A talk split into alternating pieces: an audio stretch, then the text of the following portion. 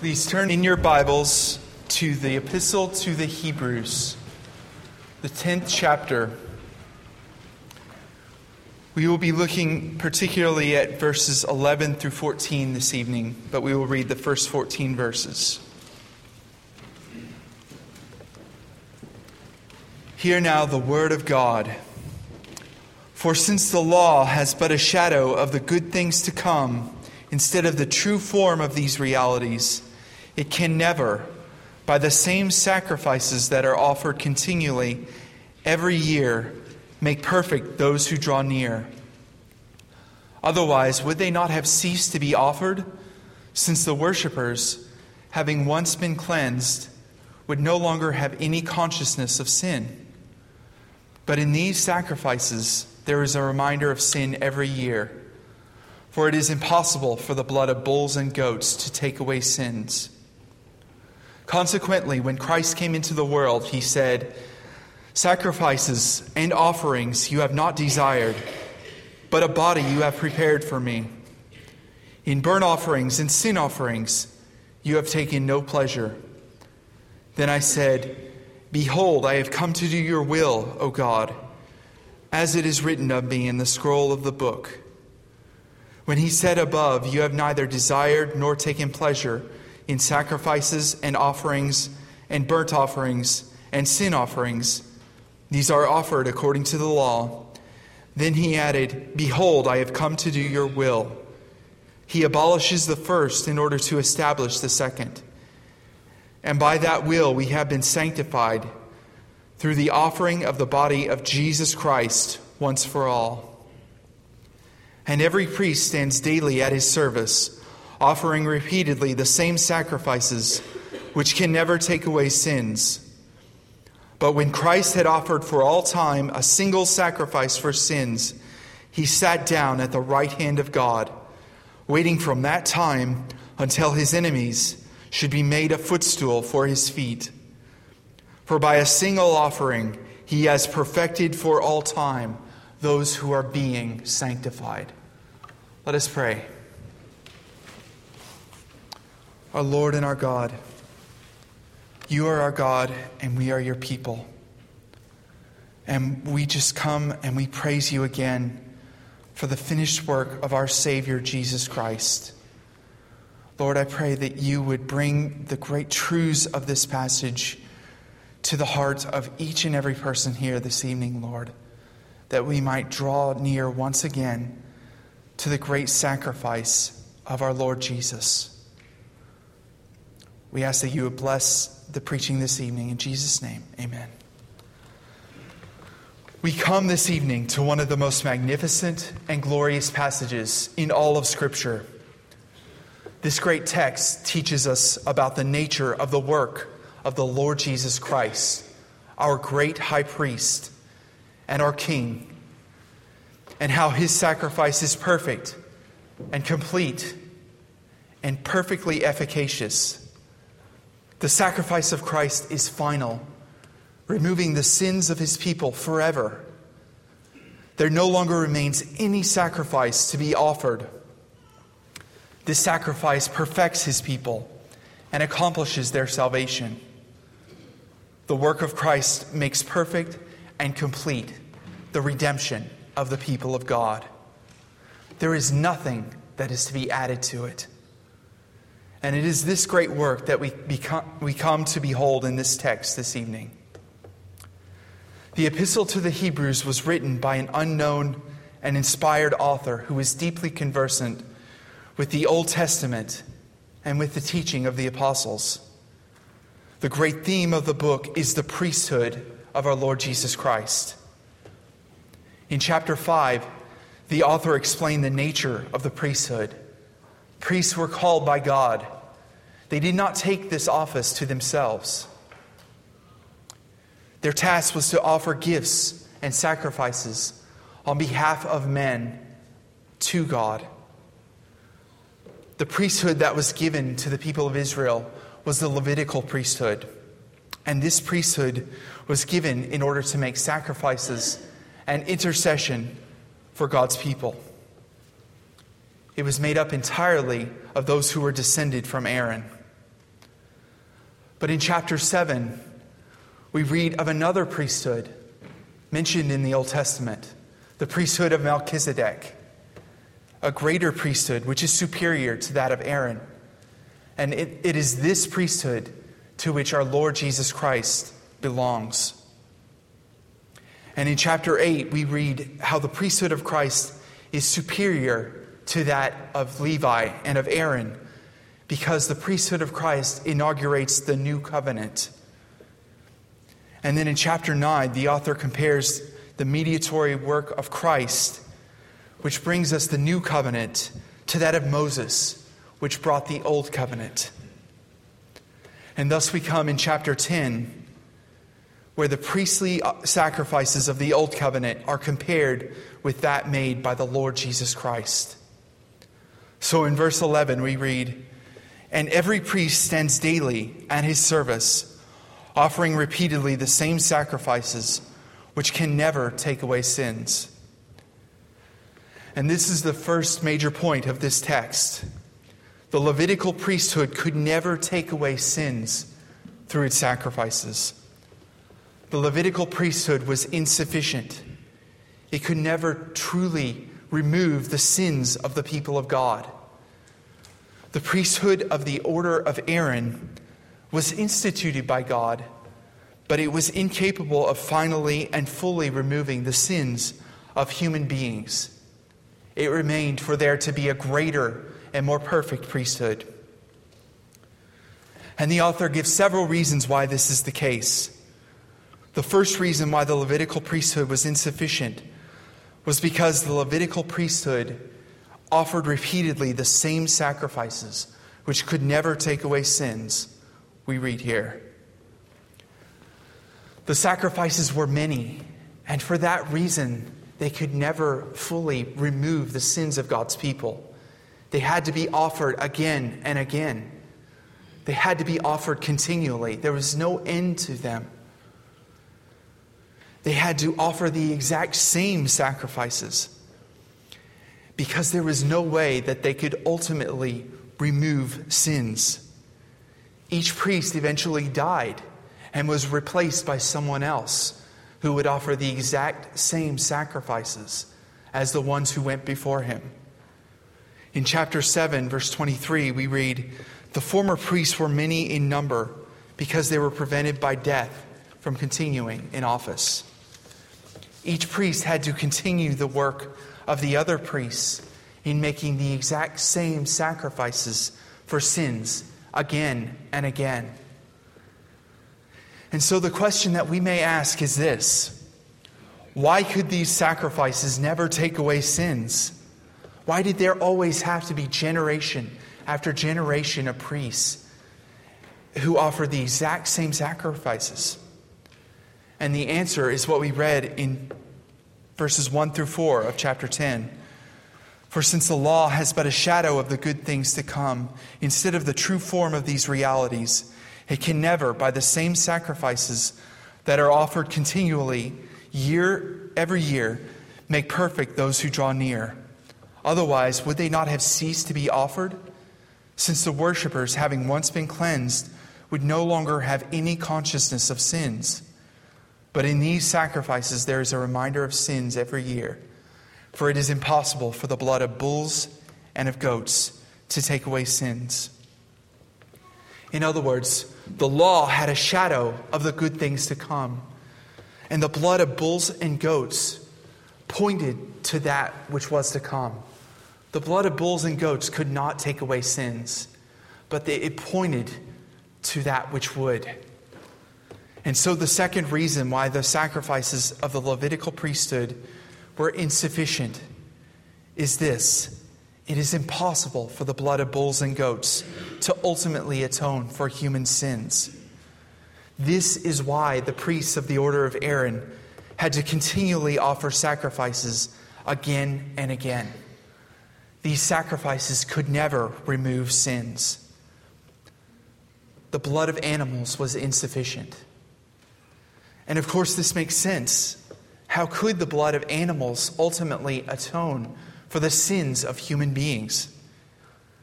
Ultimately, they cannot. but they were instituted by God to point to that which would. They were given by God to point to a greater and more perfect sacrifice.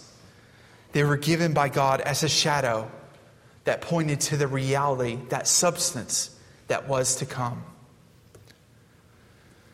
The people of, of Israel were thus taught through these sacrifices, through these animal sacrifices, that their sins required judgment, and that for every sin that they committed, atonement needed to be made. Blood had to be shed for that sin. We read in chapter 9, verses 18 through 22 Therefore, not even the first covenant was inaugurated without blood. For in every commandment of the law had been declared by Moses to all the people, he took the blood of calves and goats with water and scarlet wool and hyssop and sprinkled both the book itself and all the people, saying, This is the blood of the covenant that God commanded for you. And in the same way, he sprinkled with the blood both the tent and all the vessels used in worship. Indeed, under the law, almost everything is purified with blood. And without the shedding of blood, there is no forgiveness of sins. Without the shedding of blood, there is no forgiveness of sins. And this is what the people of Israel were taught. The point of these sacrifices, these animal sacrifices, was to teach that sin required punishment. Sin is an offense to the holy God, and thus it brings his wrath. Sin requires punishment, the satisfaction of the wrath of God.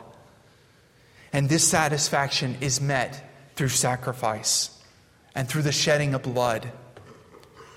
When the offerer would offer the sacrifice of an animal, they would witness the punishment for sin, the wrath of God being poured out upon that offering rather than upon them. And thus they would be taught that sin requires punishment. It requires a sacrifice to satisfy God's wrath. In Leviticus chapter 1, we read that the animals were to be, that were to be brought were to be without blemish. And this pointed to the fact that there must be a sinless and perfect substitute for sins. But the satisfaction of animal, the sacrifices of animals, could never perfectly atone for the sins of human beings. These sacrifices of animals pointed to a greater sacrifice that was to come. Then the author lists a third and final reason why the sacrifices of the Levitical priesthood were insufficient, and that is that the priests of the order of Aaron stood continually.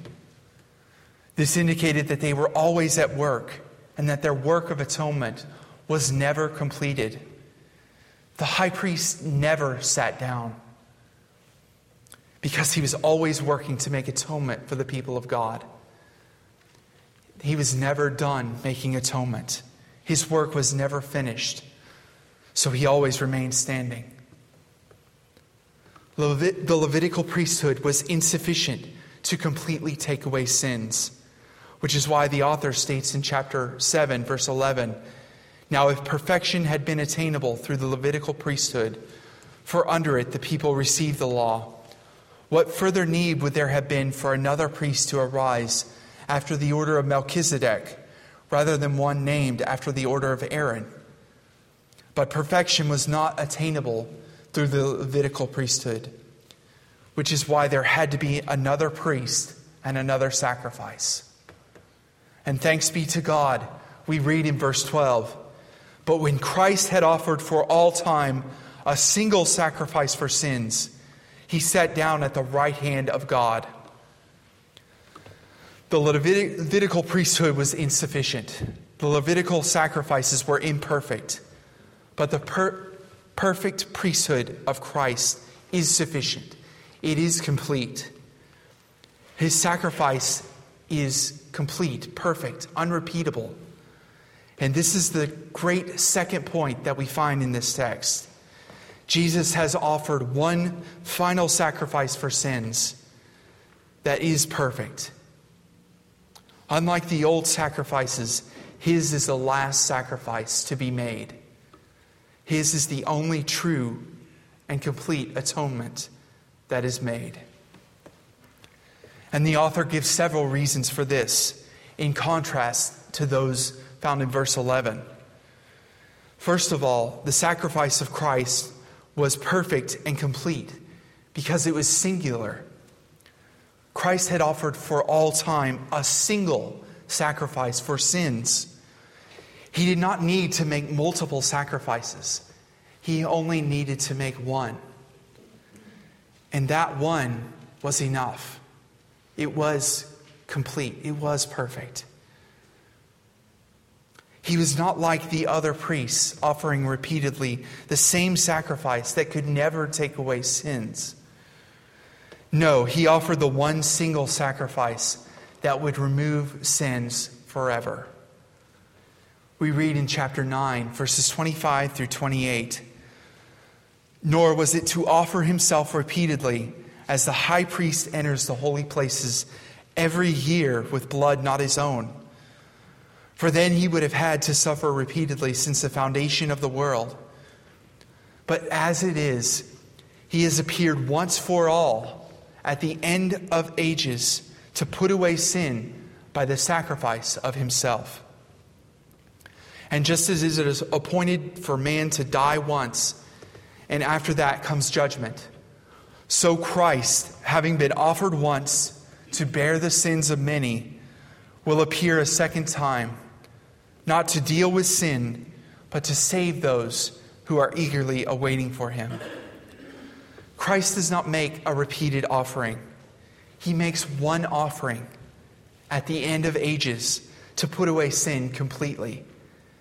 His singular offering bears the sins of many, and it puts away our sins permanently. And so we may ask, why is his sacrifice singular when the old sacrifices were so many? Why, is, why does Jesus only have to offer one sacrifice? And the reason why his sacrifice is singular is because it was the offering of himself. He does not offer the blood of bulls and goats, he does not offer up animals. He offered up himself. The offering of our high priest was that of the sinless, spotless Lamb of God who takes away the sins of the world.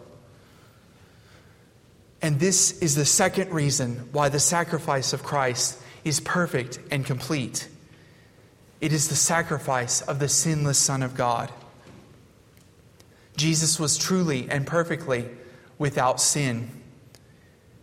In chapter 4, verse 15 of this epistle, we read, For we do not have a high priest who is unable to sympathize with our weaknesses, but we, one who is in every respect been tempted as we are, yet without sin.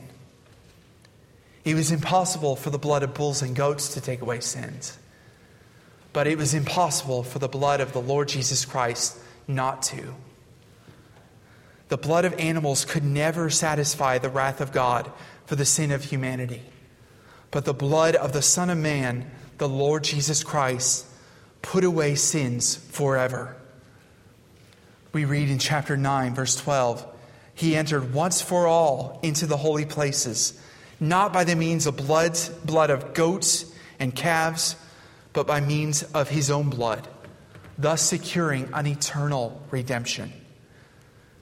The sacrifice of Christ secured an eternal redemption, not one that lasted only as long as it took to, for the next sacrifice. No, the offering of Christ secured a redemption that was permanent, that was eternal, that was forever. By Christ's perfect sacrifice, the wrath of God was satisfied, truly and completely. The wrath of God was poured out upon him so that it would never be poured out upon God's people. Every sacrifice of the Levitical priesthood pointed to the ultimate and final sacrifice of our Lord Jesus Christ. Every sacrifice of animals, of bulls and goats and calves, was insufficient in and of itself, but it pointed to the final sacrifice of our Lord Jesus, which was perfectly sufficient. And thus, The third reason why the sacrifice of Christ is perfect and complete is because it is the final and perfect sacrifice, the one that is the fulfillment of all others. It is complete, it is the last one. It removes sins. There are no more sacrifices that need to be made. Our verse says, when Christ had offered one sacrifice for sins, that is enough. That is the last one. His sacrifice is the last sacrifice because it completely, finally, and totally puts away the sins of God's people. And the fourth and final reason why our author gives that the sacrifice of Christ is perfect and complete is because he has sat down. The priests of old never sat down because their work was never finished. But Christ, our, our high priest, has sat down because his work is done. His work is finished. The work of sacrificial atonement is complete. It no longer needs to be repeated ever again. And the fact that he has sat down at the right hand of God tells us something else about our great high priest. He is also a king. And thus we read in verse 13 waiting from that time until his enemies should be made a footstool for his feet. And this is the third great point of this text this evening. This priest has sat down at the right hand of God, the place of highest authority. Thus, our great high priest is also the King of kings. The Lord Jesus, our great high priest, at his ascension, was given the place of highest authority, honor, and dignity. His ascension was his royal coronation, the coronation of the Lord of all. We read in Philippians 2, verses 9 through 11 Therefore, God has highly exalted him and bestowed on him the name that is above every name, so that at the name of Jesus every knee should bow in heaven and on earth and under the earth, and every tongue confess that Jesus Christ is Lord to the glory of God the Father. Having undergone the state of humiliation, our Lord has now also been exalted to the highest place. And we read that he now wages war against his enemies, having been exalted as king. He is awaiting his enemies to be made a footstool for his feet. The Lord Jesus Christ is king. He is king now, and he rules and reigns over all things. He is conquering his enemies, bringing them into submission. And we who once were his enemies can rejoice over the fact that our Lord Jesus Christ, our King, has conquered us. He has smashed our stony hearts and given us hearts of flesh, and made we who were rebels against him his subjects who sing his praises. We read in 1 Corinthians 15, verse 24 through 28 Then comes the end when he delivers the kingdom to God the Father after destroying every rule and every authority and power. For he must reign until he has put all his enemies under his feet. The last enemy to be destroyed is death, for God has put all things in subjection under his feet. But when it says all things are put in subjection, it is plain that he is accepted who put all things in subjection under him. When all things are subjected to him, then the Son himself will also be subjected to him, who put all things in subjection under him, that God may be all in all. Jesus Christ is ruling and reigning at the right hand of God the Father, subduing his enemies and bringing them into submission to himself. And one day he shall return to judge the living and the dead and every knee shall bow, and every tongue confess that he is Lord.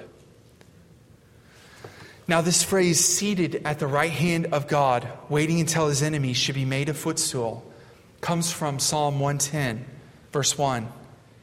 And there we read, The Lord says to my Lord, Sit at my right hand until I make your enemies your footstool. This is a royal psalm expressing the majesty of the Messiah, the anointed one, the Lord Jesus. And as our Lord noted in Matthew 22, verses 42 through 45, David calls him Lord here. The Christ, the Messiah, the Lord Jesus, is given the place of highest rule, honor, and glory. And yet, in this very same psalm, Psalm 110, where we see the royal dignity of the Messiah, we also see the priesthood of our Lord Jesus Christ established. In verse 4 of Psalm 110, we read, The Lord has sworn and will not change his mind. You are a priest forever after the order of Melchizedek. And this is the verse that is repeated so often in this epistle to the Hebrews.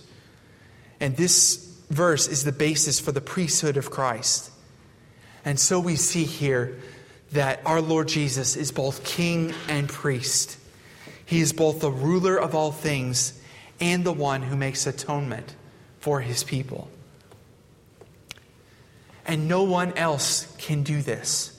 No one else could be both king and priest. We read in chapter 7, verses 13 through 14 of this epistle For the one of whom these things are spoken belonged to another tribe, from which no one has ever served at the altar.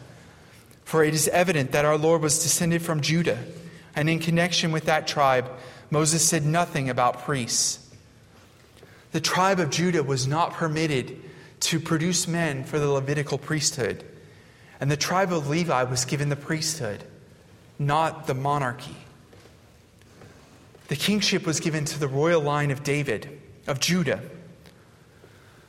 We read of a very tragic account in 2 Chronicles 26, verses 16 through 23, of how King Uzziah of Judah grew proud in his heart, and how he attempted to take to himself the duties of a priest and to offer incense upon the altar of God. But the Levitical priest confronted him, and the Lord struck him with leprosy because the offices of king and priest could not be combined because the priesthood was given only to Levi and the kingship was given only to Judah. And yet, in our Lord Jesus, we see these two great offices combined because our Lord is from Judah, and thus he obtains the kingship by right, by inheritance. And he is also a priest, not of the order of Levi, but of the order of Melchizedek, of a greater priesthood. And thus, in the one person of our Lord Jesus Christ, we have one who is both king and priest. Thus, we can have confidence that this great high priest, our Lord Jesus, is also the King of Kings. And for that reason, he is greater than every other priest who has ever lived. And as our priest, who is greater than all others, he is perfected forever those who are being sanctified. As we read in verse 14, for by a single offering he has perfected for all time those who are being sanctified. And this is the fourth great point of our text. Our great high priest has perfected for all time those who are being sanctified. As we have said, the sacrifice of Christ is perfect. It is singular, it is final, it is perfectly sufficient. There no longer needs to be any other sacrifice to be offered. His sacrifice removes sins, and there is nothing lacking in it. If you have had the Son of God make sacrifice for you, then your sins are perfectly removed forever. And thus, with this great truth in mind, what does it mean that He has perfected for all time those who are being sanctified? How can someone be made perfect if they still need to be sanctified? How can they be sanctified if they have been made perfect?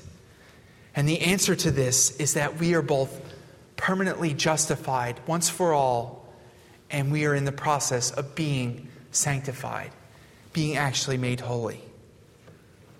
We are justified based upon the finished work of our Lord Jesus Christ on our behalf. Through the work of Christ, we are made righteous. We are clothed in his perfect righteousness and his holiness. By his sacrifice, he took the penalty for our sins, and by his perfect life, he has made us righteous. He has given us the great, perfect righteousness of his life. And thus we are declared by God to be righteous as we are clothed in the righteousness of Christ. We are declared just in the sight of God. And so we have a new legal status that of being righteous with Christ's righteousness. We are declared perfect in the sight of God because when God looks at us, He does not look at us and our sins, but He looks to the perfect righteousness of Jesus.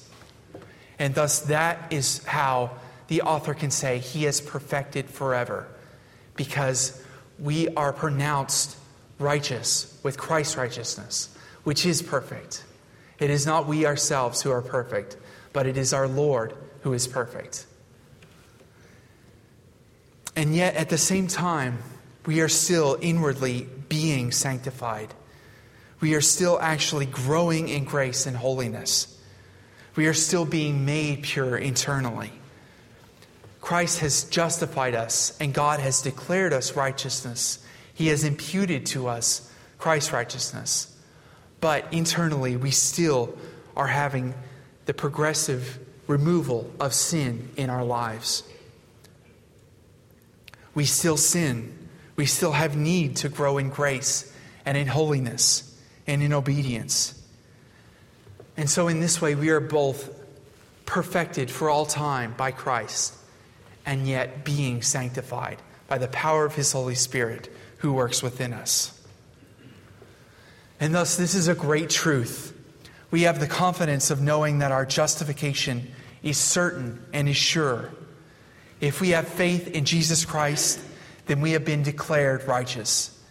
And yet, at the same time, we can also have confidence that the Holy Spirit is working within us every day to make us more like our Lord Jesus. He is continually removing those impurities, those sins, those wickednesses that keep us from our Savior. We are both pronounced just or perfected forever, and yet at the same time being sanctified. And so when we come to this passage tonight, we see one great truth presented the all sufficient sacrifice of Christ Jesus, our great high priest. The sacrifices of the Levitical priesthood were mere shadows. They could never atone for sins in and of themselves, they could never take away sins.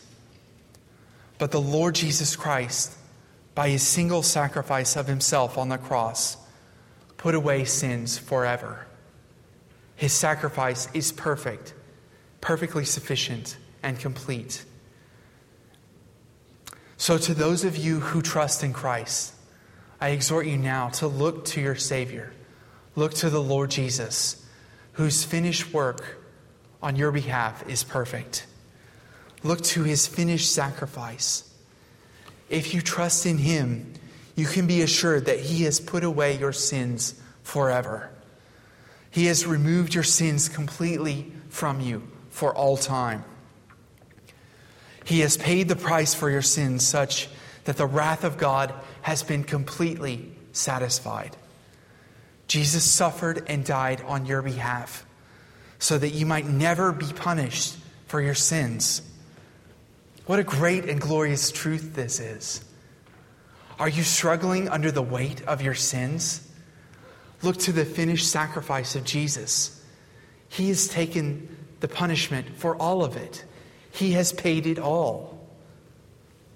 There is no more sacrifice that will ever be needed. There is nothing you can do to add to it. No more that you can do, no work that you can do. Jesus has paid it all. His sacrifice is enough.